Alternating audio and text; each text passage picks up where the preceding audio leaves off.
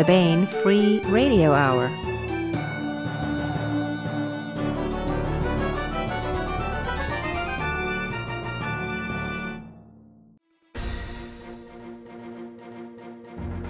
On the podcast, large deposits of water ice on Mars, apparently in over 200 flavors, including sour pickle.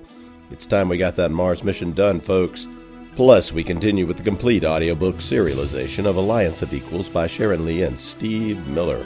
All right now.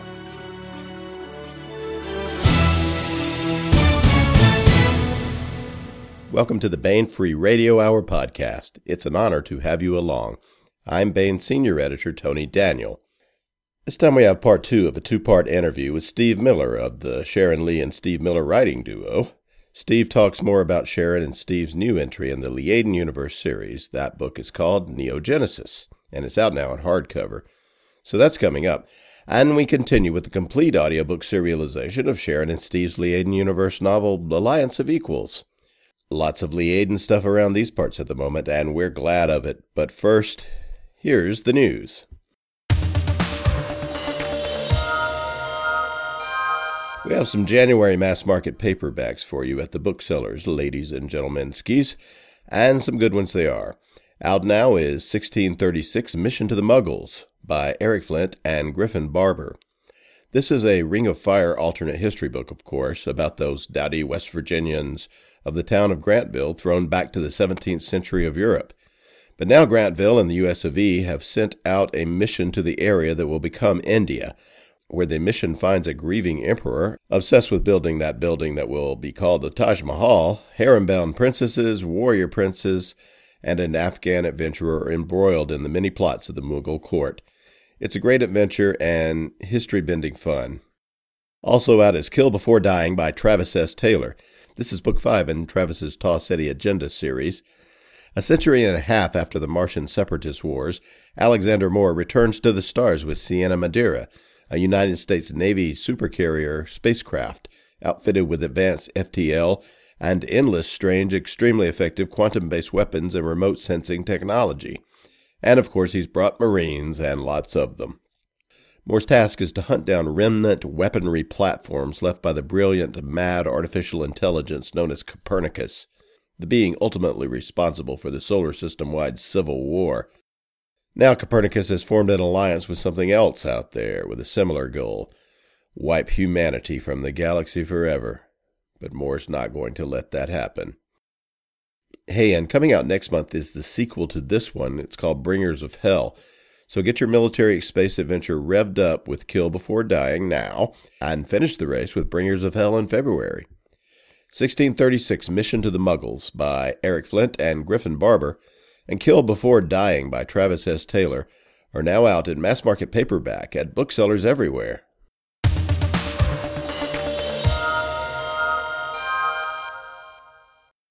This is part two of a two part interview with Steve Miller talking about Neogenesis, the latest entry in the Liaden Universe series by Sharon Lee and Steve Miller. Part one is available on a previous podcast.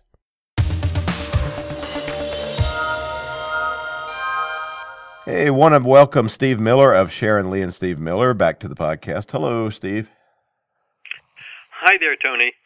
Um, I'm just going to read about both of you guys since you, you write together on the Liaden Universe series. Uh, Maine based writers Sharon Lee and Steve Miller teamed up in the late 1980s to bring the world the story of Kinzel, and an inept wizard with a love of cats and a thirst for justice and a staff of true power.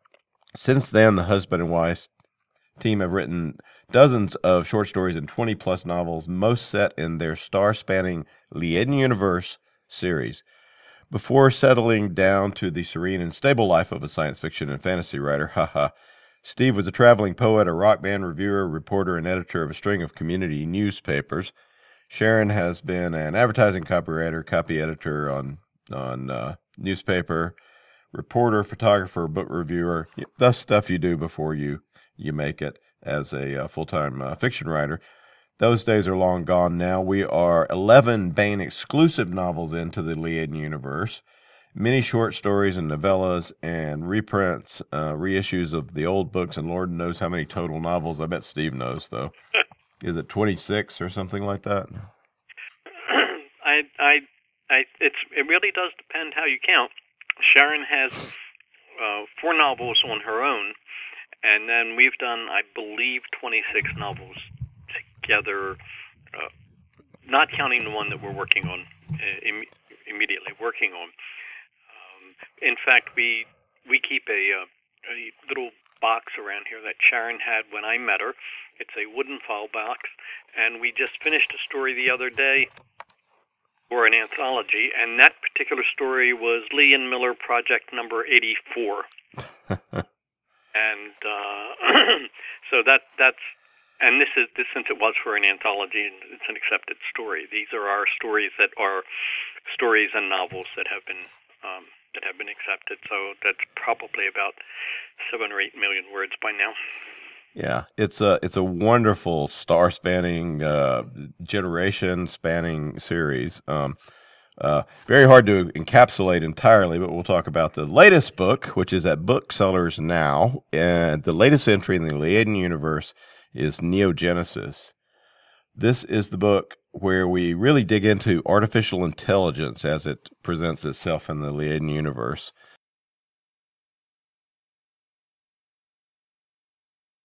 We talked about Admiral Bunter um, and Tolly and his relationship a little bit, but can you um, can you sort of outline that as well? This is a really important um, thing that happened last book, and now it's carried forward um, carried forward into Neogenesis. Admiral Bunter is becoming uh, asset now. Yes, Ad- Admiral Bunter, who had um, been brought together in essence as a um, single control module that was vaguely intelligent to control a number of uh, pieces of um, of equipment, old ships, uh, in a way that um, could could be used to, to defend the, the other space station that we had mentioned. Uh, uh but Admiral Bunter had um, been making decisions based on on inexperience and the fact that he hadn't been properly trained. Tolly came along was brought into the uh, was brought into the equation uh, essentially through connections with I believe through connections with Jeeves, as I recall, all of it. And um, but the whole idea was that Tolly would be able to bring Admiral Bunter together as a uh, a functioning person, uh, and uh, that's what's that's part of what's um, what's come forward. Uh, what's also come forward is that uh, Tolly, who has a um, has a relationship with a um, an ex ex Yxtrang, um, uh, the Yxtrang being ancient an ancient line of soldiers. Um, that Tolly, having been um, is that uh, Yuri or no? Um, I'm try- I'm trying not to bring everybody's name in at once because we. Yeah. Okay. I'm sorry. Just go ahead. yeah, if I bring up everybody's names, uh, oh my God, yes. Difficulty we it's a it's a difficulty we face when we when we start trying to to explain um, Edger, uh, and people will ask us uh, Edger from from the first of the books, Agent of Change. Um, people ask us, well, why can't we have a story about Edger? And you know, Edger's name is like 30, 35 minutes long, just to give the his full name. So when he meets three other three other members of his race, the Clutch, um, you, you'd be doing an hour and a half of introductions, and they would be thinking that that was hasty. So we don't want to go into um, the the complete line. Those Clutch turtles. Yeah. Line there. Uh, but t- so we end up with um, Tolly. Uh, needing to again try to help bring Admiral Bunter uh, into uh, a um, into balance with himself and into balance with the with the world, and uh, that's how we ended up uh, attracting Irukana Yo, um, who was saying, "Gee, we got to if we got some AIs out here, maybe I can pick them up for what we're doing." At which point there is an intercept in effect, with uh, Tocohl coming in from being sent by Jeeves um, to to this place. Now we mentioned the Delm before. See, this is it's it's kind of complicated. Um, we mentioned the Delm before. The Delm has quote unquote seen Tocohl. That is, the Delm, Val Con and Miri together have recognized Tocohl as a daughter of the clan, of Clan Korval, uh, which means that Tocohl has a number of um, social defenses uh, and legal defenses that most other AIs wouldn't have um, for her actions. But that also means that Tocohl becomes that much more of a prize for somebody like Irukani Yo to uh, to try to take over and to.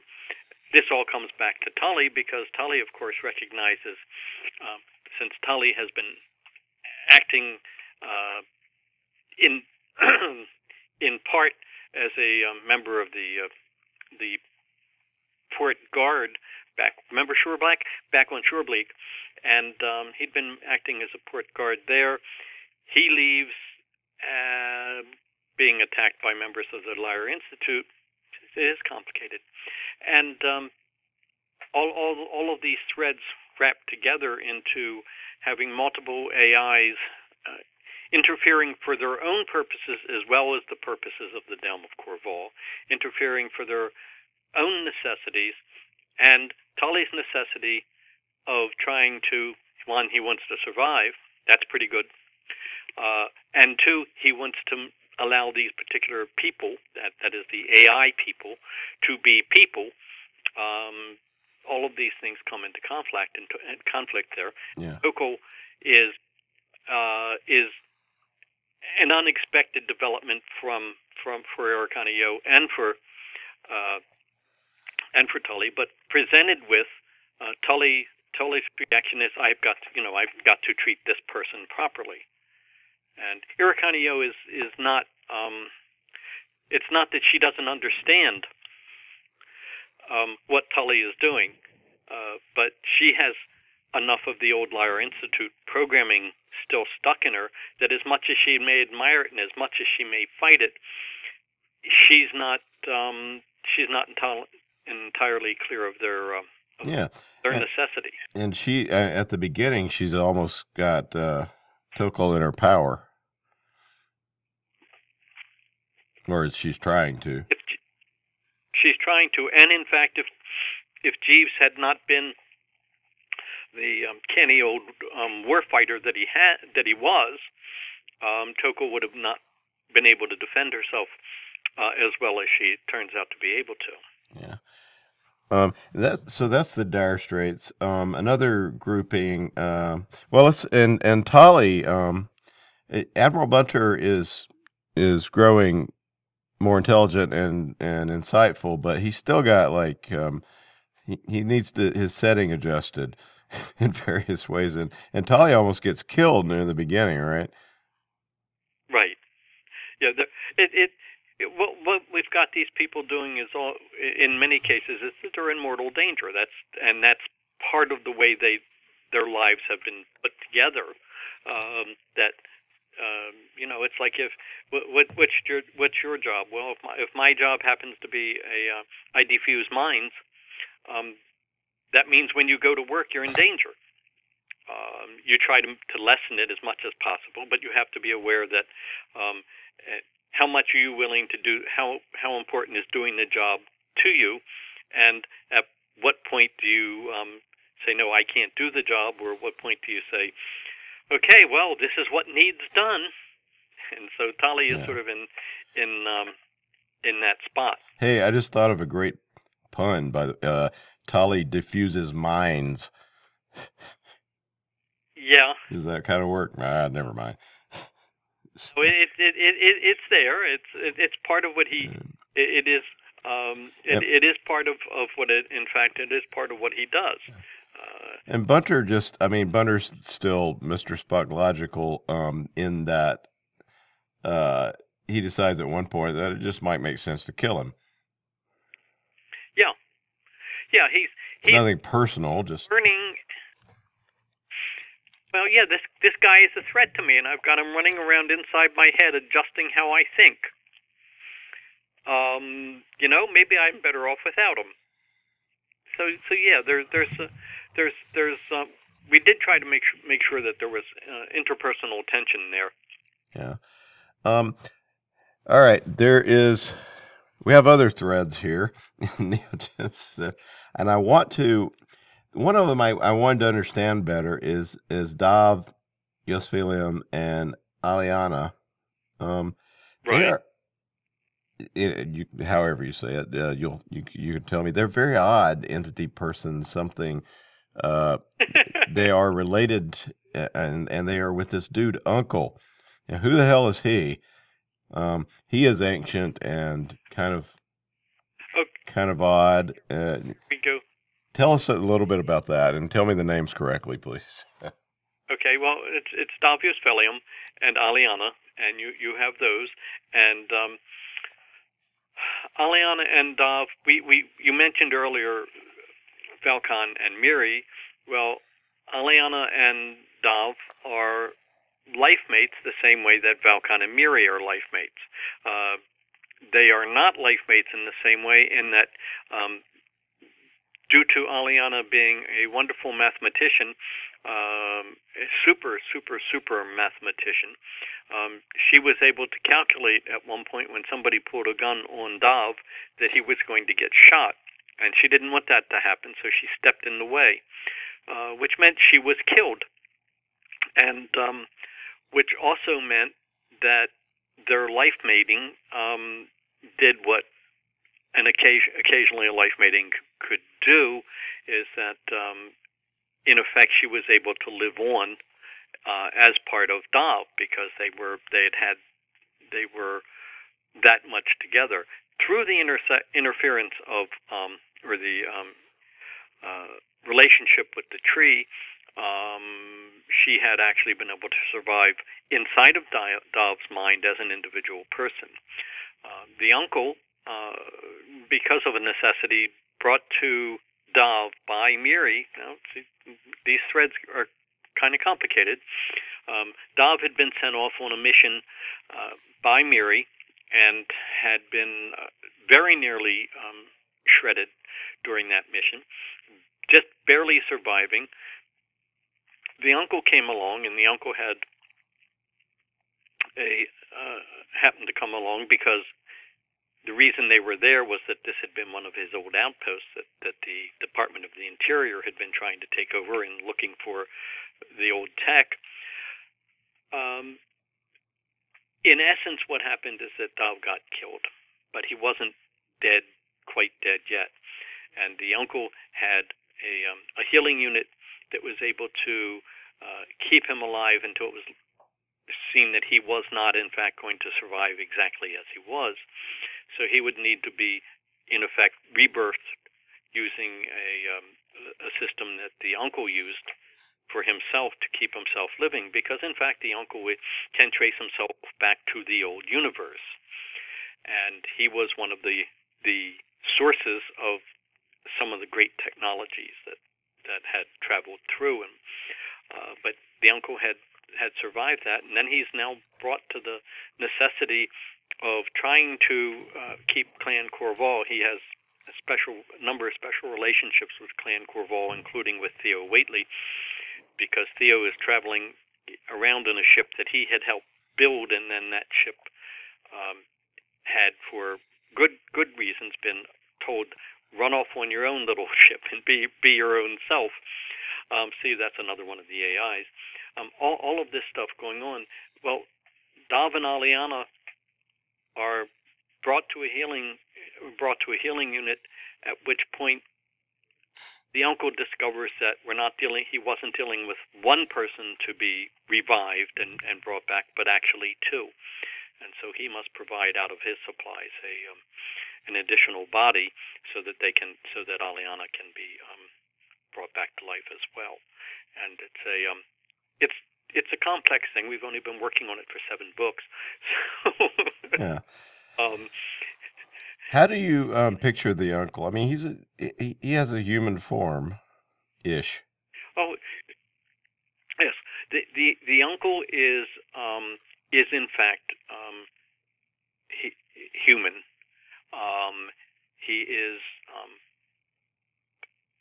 probably beyond human in some ways, in that he's had this extensive, uh, continual series of lives and rebirths and lives and rebirths that he's been able to um, to construct for himself and for a few uh, a few of his um, close associates, and uh, he has some particular goals in mind, and part of what he's been trying to do, uh, for those of you who've been you know reading along from the very beginning, and when he starts showing up in vague references and stuff, is that part of what the uncle has been doing all along has been trying to um, pull together, even even in the very his very first appearance.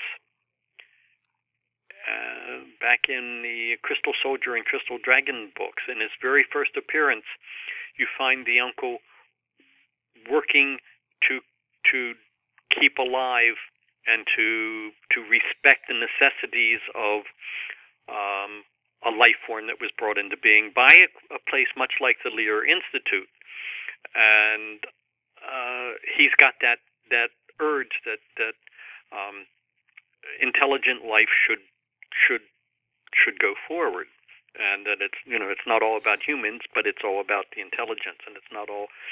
Uh, so he's he's had that urge from the beginning, and so he is. Um, in one way, he's just a, a crazy old mad guy, um, except that he's crazy like a fox, and he's been doing this for real long, and he has a goal, and he's still working towards his goal, and all these other people get in his way from time to time. Uh, but he is. Uh, uh, sort of if you if you've been a game player, um, uh, he's kind of what would you call it? Neutral good, chaotic good, he may be even chaotic good.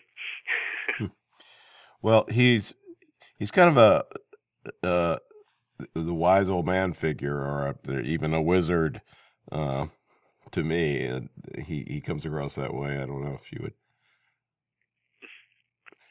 well, he he does he does know a lot, and we have shown in some scenes where he's he's in some loca- some few scenes he's been wandering around with with um, smart strands and things that helped him remember things from from past lives. We you know he has, uh, but he has essentially he has been there and done that more than anybody else in the book except the tree. Yeah.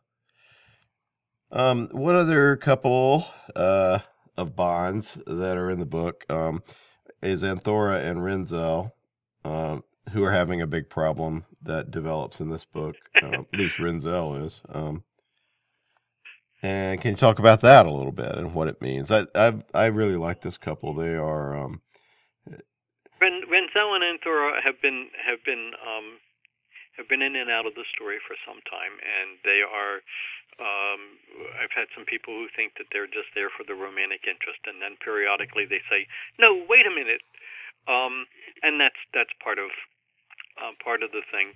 Uh, Ren Zel is a um, is a pilot, and Anthora is um, part of Val Con. He's part of Korval, part of uh, Korval's long history of producing people with uh, psychic and or magical or uh, whatever abilities. People with far too much um, power. Some of them are healers. Some of them are what we call dramliz, where they can uh, move move things with their minds. They can act at a distance. They can do those kinds of things, and that's Anthora. She can she can do that. She's very powerful. Some people call her a wizard. And Ren Zel is um, and and just for the for the balance of things, uh, Val Con is about the only person who can tell Anthora no, can just say no, you can't do that, stop, because again, uh, we, we we try to produce balance when we have these these kinds of things. And Ren Zel is a is a, a pilot, and um, he's a a wild card in a lot of ways, and he's got an, an ability to see um, the, in effect, the bonds that hold the universe together. And he has discovered that not only does he have the ability to see those bonds, that if he wishes to, he can actually mess with those bonds, um, which gives him, in effect, um, if he was in a real bad mood and he looked at all the the things that hold that, this particular universe together, that he can see it so well that he could move them around so that the universe would disassociate.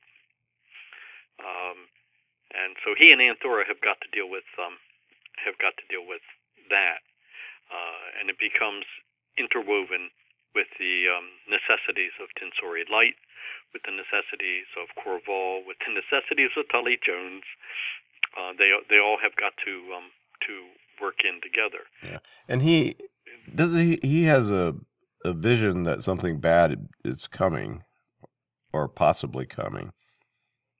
Well, if he see, he can he can look into he can look into what's actually in the universe, uh, sort of into the subatomics, into the but and sees that there is change uh, approaching in in in effect. There that there is. Uh, he having had this vision of universe, uh, he can see that the the vision of the future universe is not where he would like where that not something that he is comfortable with, not like where he would like to see it. And so he can also understand that there's a place where he's going to um, have to do something with his with his ability, and he also is, becomes addicted to his ability. He becomes addicted to looking into the far spaces, into the greater universe, and sometimes he, you know, there's not much happening for him relatively locally. I mean, you know, people are li- living, they're dying, they're living, they're dying. But look what I see when I look into the great universe. And so he's becoming more and more, uh, in effect, a victim of his own power. Yeah. And what's at stake in neogenesis ultimately, with all these strands coming together, is that is that there's a chance that the whole universe will end. Um, yes, yes, that that's um, there is a chance that, and there is a, there is a chance that Dava and Aelliana will not come out of properly come out of the um, healing units, and there's the chance that um, Tolly will fail in his attempt to um, deal with Ericana Yo, and um, that there's a chance that Admiral Bunter might just say, "That's it, kid." Yeah. There is a chance that yes, there are a lot of um, there are a lot of things on the line in the book where people people are um, where people are in danger and they don't understand the scale. They cannot comprehend individually the scale of the danger that they're all part of. Yeah, it's a. I mean, it sounds so complicated when we talk about it, but it it comes together so beautifully um, in the narrative. Um, I don't know how y'all pull it off, but you do it every book. Um, so, what are you working on now, you and Sharon? Well, I, you know, it, it, it's. Uh, I, I don't mean to to make it an anti. Um, oh, there's a name for that. Let, let's call it something else. Um, what we're working on is on a book that, um, and we're we still don't have a, a real title for it. Um, is the book that uh, deals with a number of other things that have been put into motion, some in this book and some um, before this particular book, but parts of the parts of the same threads.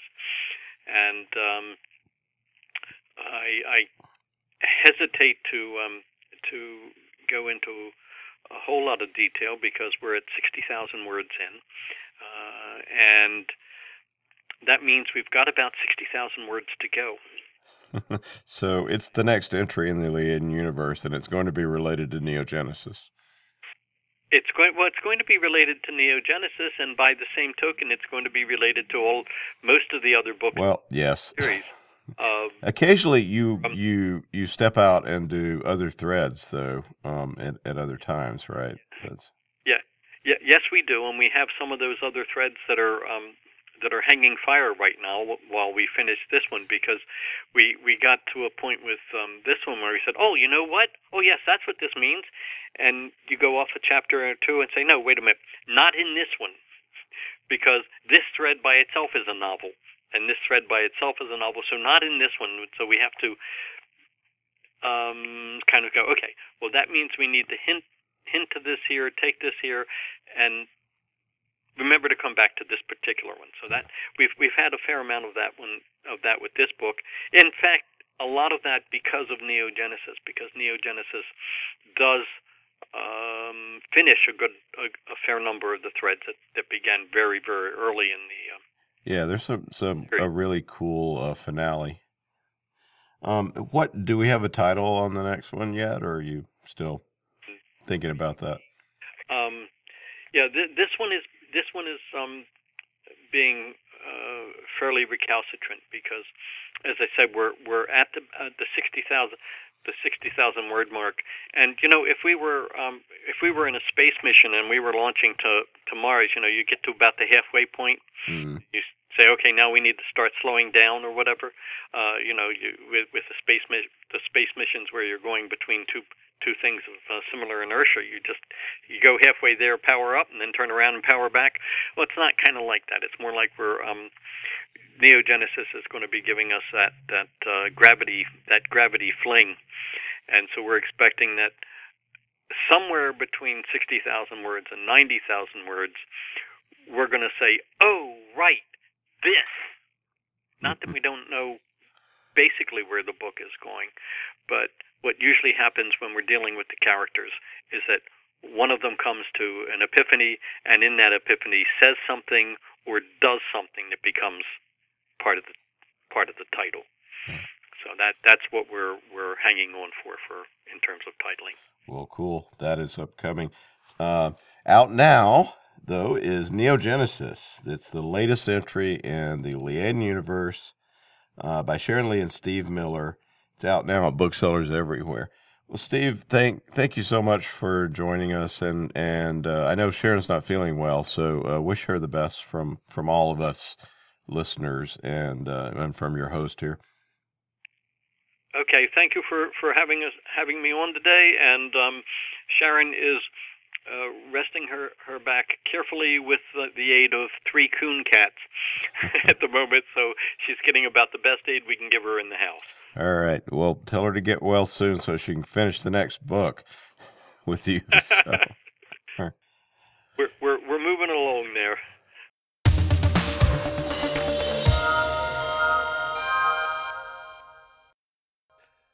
This is another entry in Alliance of Equals, a Liaden Universe novel by Sharon Lee and Steve Miller.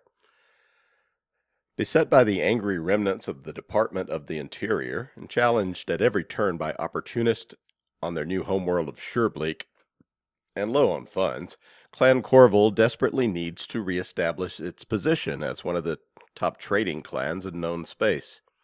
To this end, master trader Shan yos'Galan and Korval's premier trade ship Dutiful Passage is on a mission to establish new business associations and to build a strong primary route that links well with existing loops and secondary routes.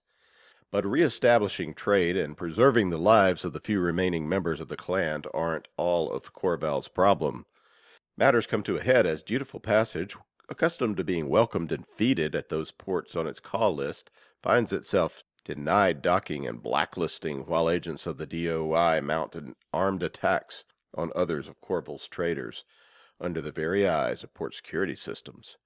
Traveling with dutiful trader on this unsettling journey is Padi yos'Galan, the master trader's heir and his apprentice. Padi is eager to make up for time lost due to Korval's unpleasantness with the Department of the Interior, but she is also keeping a secret so intense that her coming of age and perhaps her very life is threatened by it.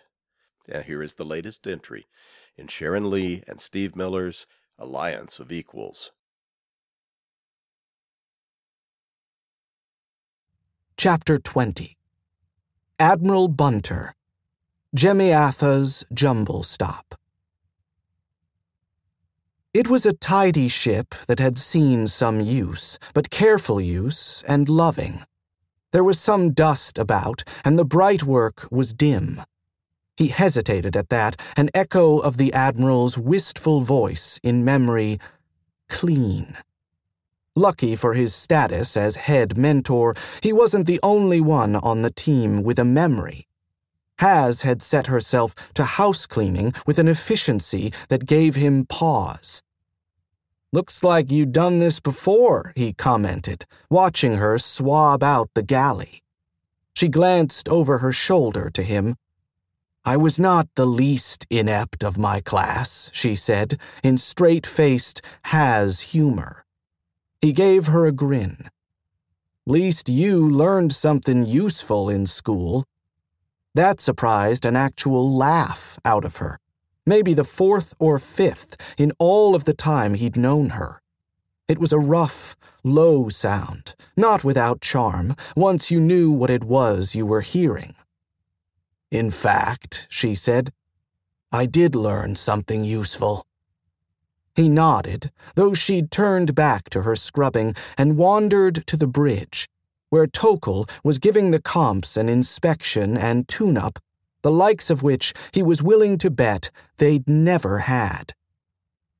I believe that these, with the cranium, will be more than adequate, she said. You and Inky may proceed. Tolly moved blocks, cutting off access to piloting, that was all. He'd considered making life support off limits too for this first session. Had he been awakening a newborn, he would have done so. Standard protocols there. Wake a new one with limited access, then slowly add systems as lessons proceeded and trust was built. Interaction by careful interaction. Admiral Bunter, though.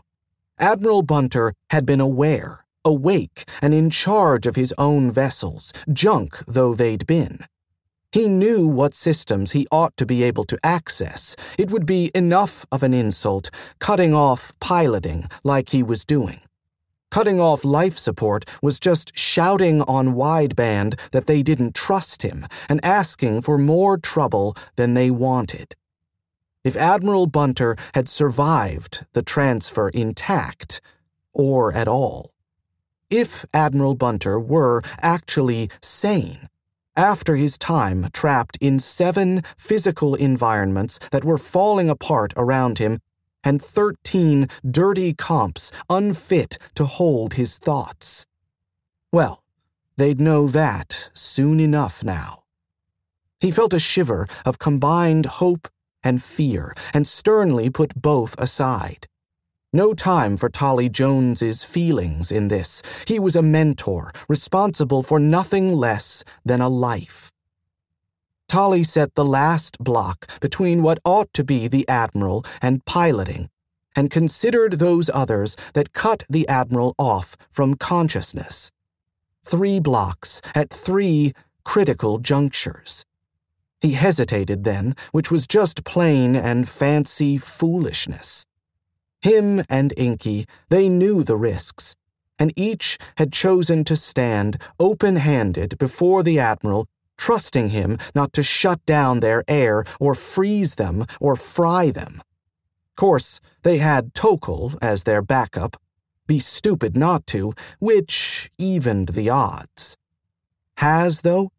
He'd asked Haz to go back to Terrigen in case there was trouble with Station wanting them gone. That hadn't been the only reason, which he had an uncomfortable feeling she knew. Hadn't given him any argument, though, only looked at him a little longer than maybe was necessary, nodded, and gathered up her kit. So, removing block one, he murmured, and heard Inky's ack. The monitors showed some action, all green. So far, so good. Hope stirred. He ignored it.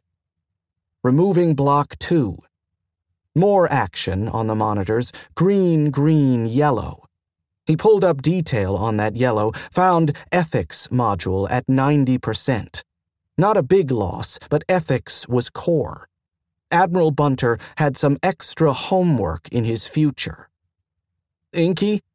I see it, Mentor. Surely nothing that cannot be recovered with targeted mentoring. They were of the same mind then. That was good. He'd started this job thinking Inkirani Yo was going to be a nuisance, but she'd proved herself sensible and solidly grounded in the subtleties of what she termed their art. He was glad to have her to bounce ideas off of, and he was very pleased to have her sitting as his backup. Third block, he said, and the monitors flared green with a leavening of yellows in non core areas. Not as bad as it could have been. Not as bad as he'd expected to see. He reached for the mic, but. What place is this? The voice was loud. It carried clear astonishment and maybe a little anger. Morning, Admiral. This is Mentor Tolly Jones. Remember me? There was no pause at all, which was gratifying in what it said about the install and the comp. Socialization, though, Tolly added another to the list of those things requiring focused tutoring. I remember you, Mentor Tolly Jones. You offered a choice transfer to a new environment or die. I remember. But I did not choose. If memory had suffered in the transfer, that was worrisome, but not fatal and if all that escaped the Admiral's memory were those things immediately prior to transfer, that was hardly worrisome at all. The same thing sometimes happened to human minds suffering a life changing event. The little details of what happened immediately before the big change got swallowed up and forgotten. Still, want to do me a favor and check your backups on that? We're gonna have to be doing checks anyway, so might as well start now. There was a pause this time, though not nearly long enough to be comfortable in human conversation. I have it, Admiral Bunter said. I was sabotaged. You cheated me of my choice. Tolly raised his eyebrows. Please explain. A longer pause this time, as if the Admiral was reassessing his information. Is Tocohl Lorlin available to speak with me? She's on duty elsewhere at the moment. Can you tell me what happened to take your choice away from you? Our mutual friend had uploaded a packet containing some simple utility programs. I had used one after we spoke the first time, Mentor. It initiated a self test and packed lesser used routines. I remember noticing a difference in you when we talked the second time, Tolly said. One eye on the various readouts. Was there another utility that you ran after we visited you on the packet boat? Mentor, there was. I was in a state of disarray. I would not choose, and I became so disordered that I might. I might have done myself harm.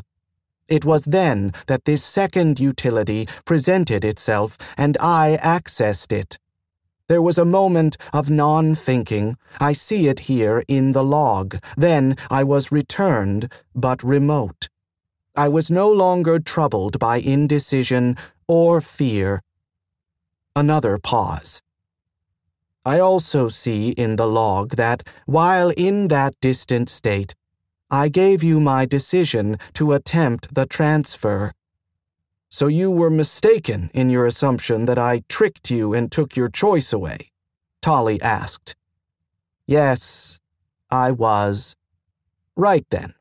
What we say when we've made a statement about someone's actions or motives that is later proved wrong is, I was mistaken.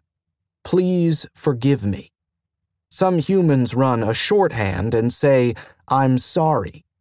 This is called an apology. I'd like to have an apology, please, for being accused of actions that I didn't perform. Why? the Admiral inquired and if it wouldn't have muddied the waters still more, Tolly would have stood up and cheered. Instead, he sternly repressed his grin and explained. Because this false accusation has wounded me emotionally and has placed a strain on our relationship, which must be one of trust if we're to succeed. An apology signals that the error is known for an error and that you want our relationship to deepen in trust.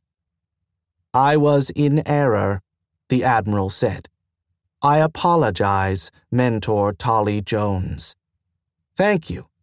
I accept your apology. Now, I'll tell you that you're resident in a small freighter in good repair.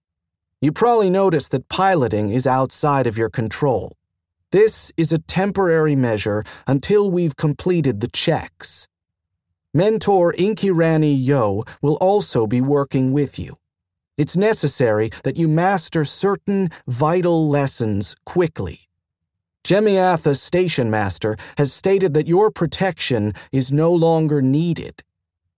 There are no more pirates? inquired the Admiral. There are always pirates. In the judgment of the station master, Jemiatha's jumble stop is now able to deal appropriately with pirates. You're free to seek your fortune elsewhere. These decisions fall within the purview of the station master, who asks that you clear station space as quickly as you can. Give me access to piloting, and I will file a departure.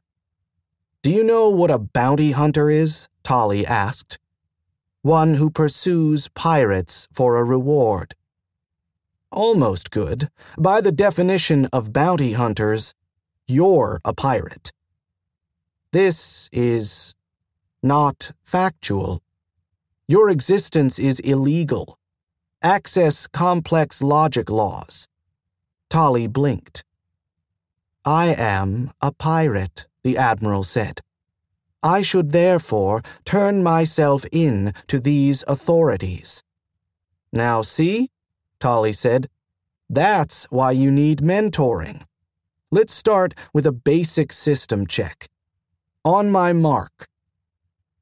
Mark.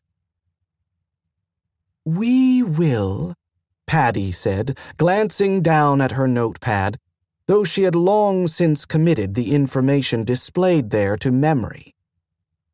We will offer our guests a choice of wine, fruit juices, tea, or coffee as beverages. Various hand foods will be displayed on tables so that they may serve themselves. What sorts of hand foods? Master Trader yos'Galan asked, which was perfectly reasonable and on topic. Padi owned herself relieved. She had expected to be narrowly questioned regarding the wines and vintages. As we are arriving at the height of Langlast's growing season, there will be platters of fresh, local vegetables and fruits, with appropriate complementary sauces. We will also offer our guests a choice of local cheeses and an array of fresh breads.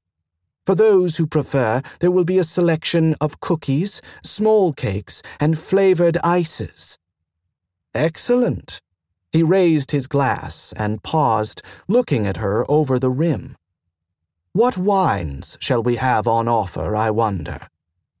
Damn, Padi thought, and bent her head as if consulting her notes. For the wines, I fear we must depend upon the wisdom of the catering service. They promise a local blend appropriate to the season, light and agreeable, they say. She looked up from her notepad to see him watching her seriously. We might, she said slowly, wish to bring a few bottles from the passage's cellar, if you feel the local wine will stint the guests. He tipped his head as if considering. We might do so, he said, but we are at a disadvantage in regard to local custom. Our wines may well be considered evening wines of a sort, perhaps, to be shared by intimates. A light blend at a midday reception. It is conservative, perhaps, but not ungracious. We expect that our guests will be stopping at the reception in the course of their usual rounds on port. It would be very bad of us to make the traders of Langlastport tipsy in the middle of their day. She smiled. There is that. Well, He straightened and put the glass aside. These arrangements seem perfectly adequate. However did you manage it? Surely he knew this, she thought, somewhat grumpily. Then shook her grumpiness away. The reception was a test, after all. It was hardly unreasonable that he should ask her to show her work. There are several catering services on port, Padi explained. I found them listed in the port guidebook and researched each uh, while we were still in jump. Ultimately, I chose Hartensis Catering and Receptions because it had the highest rating among both local and non local clients, and also because they have close ties with several local growers, which ensures that their produce is fresh and of a fitting quality. She paused to glance down at her pad, not because she needed to refresh herself, but because she felt the need of a pause and had foolishly not provided herself with a glass of wine or a cup of tea with which to gracefully buy time. When the passage had broken into real space and we were on approach, I contacted Hartensis and explained our needs as I understood them. I was fortunate to gain the attention of the senior on duty, who has arranged many such affairs. In large measure, she said, meeting his eyes firmly, I allowed myself to be guided by her experience. He inclined his head. It is often wise to place oneself into the hands of an expert. Though I have found that placing oneself entirely into another's hands is sometimes more expensive than one might have anticipated. Yes, she should have mentioned that point explicitly, Padi thought, and nodded. During the research phase, I was able to ascertain the average price for such an event as you wished to present to the traders of Langlast Port. I also found, during the research phase, that one of the three catering services on port quoted low, but as the planning continued, it was found that such things as fresh baked bread, rather than table crackers, were available only for an extra charge. Very often, with this vendor, the final bill was found to be far more expensive than the quoted and invoiced prices of either of their competitors. Hartensis ratings showed no such invoicing complaints and while their events were not rated grand, several past clients mentioned quiet elegance and an air of conviviality. These qualities seem to me to be a good match for the Melontes of the passage and of the master trader. Because one is ever so quiet, he murmured, with a half smile. However, your understanding of what is due the passage is, I know, very nice. Allow me to compliment you. Thank you, she said, pleased to hear him say so, even as some part of her still worried that she might perhaps have made an error, which would not come to light until they arrived on port to find the reception hall dark or the vegetable dishes wilted, or the ices a warm puddle, or. Here is the invitation I have written, Master Trader yos'Galan said, interrupting these increasingly panicked thoughts by spinning his screen toward her. Please review it and let me know if you find any omissions or errors. He stood. May I bring you something to drink? Please, she said, her eyes already on the screen. Some cold tea would be welcome. It occurred to her just then that he ought not to be refreshing her glass. She was the apprentice. It was her duty to ensure the comfort of the master. And then the letter caught all of her attention, and the small niggle of misplaced melant'i escaped. Well? he asked, settling back into his chair. I see nothing amiss with the letter, she said, sitting back herself and reaching for her cup. I am puzzled, though. You kindly recommended me to the notice of those who will attend as a promising prentice trader with a bold trade record. And yet, he waited, lifting his glass for a sip. Padi sighed. In fact, the apprentice has no such record, she said briskly. A few small trades at known ports can scarcely be called competent, much less bold. You are severe, the master trader said, and abruptly spun his chair. And I am remiss. A moment. He reached to the keyboard, tapped in a rapid sequence. The invitation letter reformed into another document entirely, this one under Guild seal. Master Trader Nolan, the objective eye in your case regarding Chesilport has advised the Guild that the fault lies with the port and recommends that Trader yos'Galan be awarded full credit for an effort of trade worthy of one who has earned the ruby. But please, read it for yourself. Padi's heartbeat quickened as she leaned forward to read the letter. It was, in fact, precisely as he said. She had been exonerated. Her Mylaster trade had been recorded at full profit. In addition, father said, Master Trader Nolan advised the guild that Chesil is a port that the smaller and more vulnerable traders have taken to avoiding. Word is that the auction hall employs a reference checking service that is known to examine records with a suspicious eye. It often advises the Hall of outstanding fines, even when such fines have long been retired, or of criminal activity on, shall we say, very little evidence. And often, even when contrary evidence is easily accessible. He moved his shoulders, deploring the insolence of fools. Master Nolan also notes that the reference company receives a 1% finder's fee out of all monies collected from airing ships and traders. Padi muttered. I beg your pardon, Padi. I said, I wonder if Magistrate Tinnerest knows of this.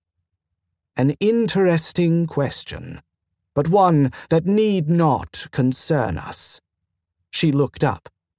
Will Chesilport not be part of the new route, then? He sipped his wine, a frown pulling his brows close. It will not, he said, and held up a hand as if he had heard her intent to protest. There is, of course, this matter of an overzealous interpretation of circumstance for its own benefit on the part of a port-side entity. Not only were you defrauded and detained, I was apparently invited to a port master's reception in order that I be taken up by port security as a criminal. I believe that I would not have spent much time in detention, Priscilla's feelings in such matters being firm. Still, I feel that any levied fines would have remained with the port. The magistrate utilizing precisely the same reasoning which lost you your profit while releasing you to your ship. He shook his head. No, I fear Chesilport will not do. But the Mylaster trade, it would be profitable next time, now that we're known. Would it? he asked, eyebrows raised now. Padi hesitated. The magistrate had seemed honest to her, but if Port Admin was not. Perhaps we might revisit in a standard or three, she said slowly. Enough time that they may have made needful changes? Perhaps. I do intend to open a correspondence with Master Nolan and the Guild regarding the matter.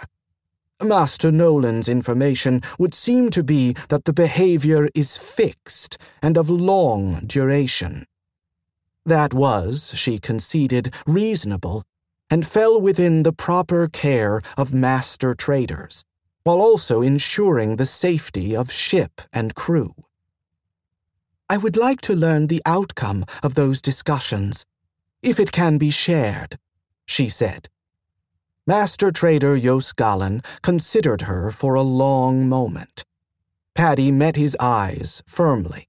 It was, after all, a reasonable request and not forward.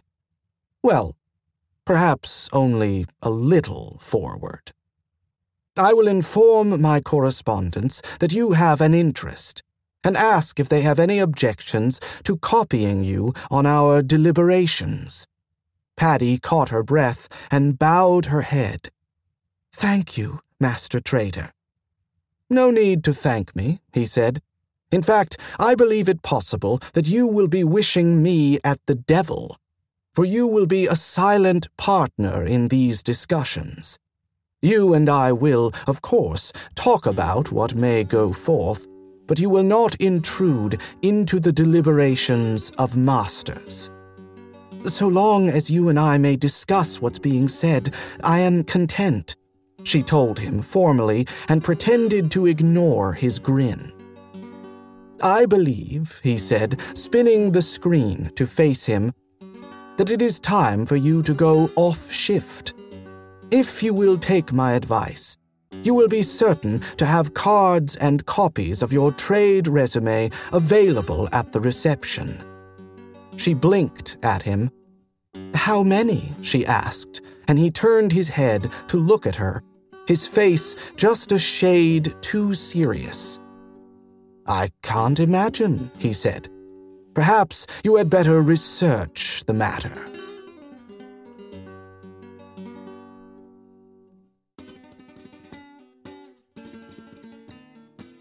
That was another entry in the complete audiobook serialization of Alliance of Equals by Sharon Lee and Steve Miller, and that's it for the podcast.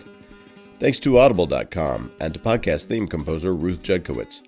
And a package from the future including a harvesting device for extracting fallen graham crackers from milk before they bloat and float, plus the thanks and gratitude of the clans and claves of space opera readers everywhere for Steve Miller, author of Neogenesis by Sharon Lee and Steve Miller.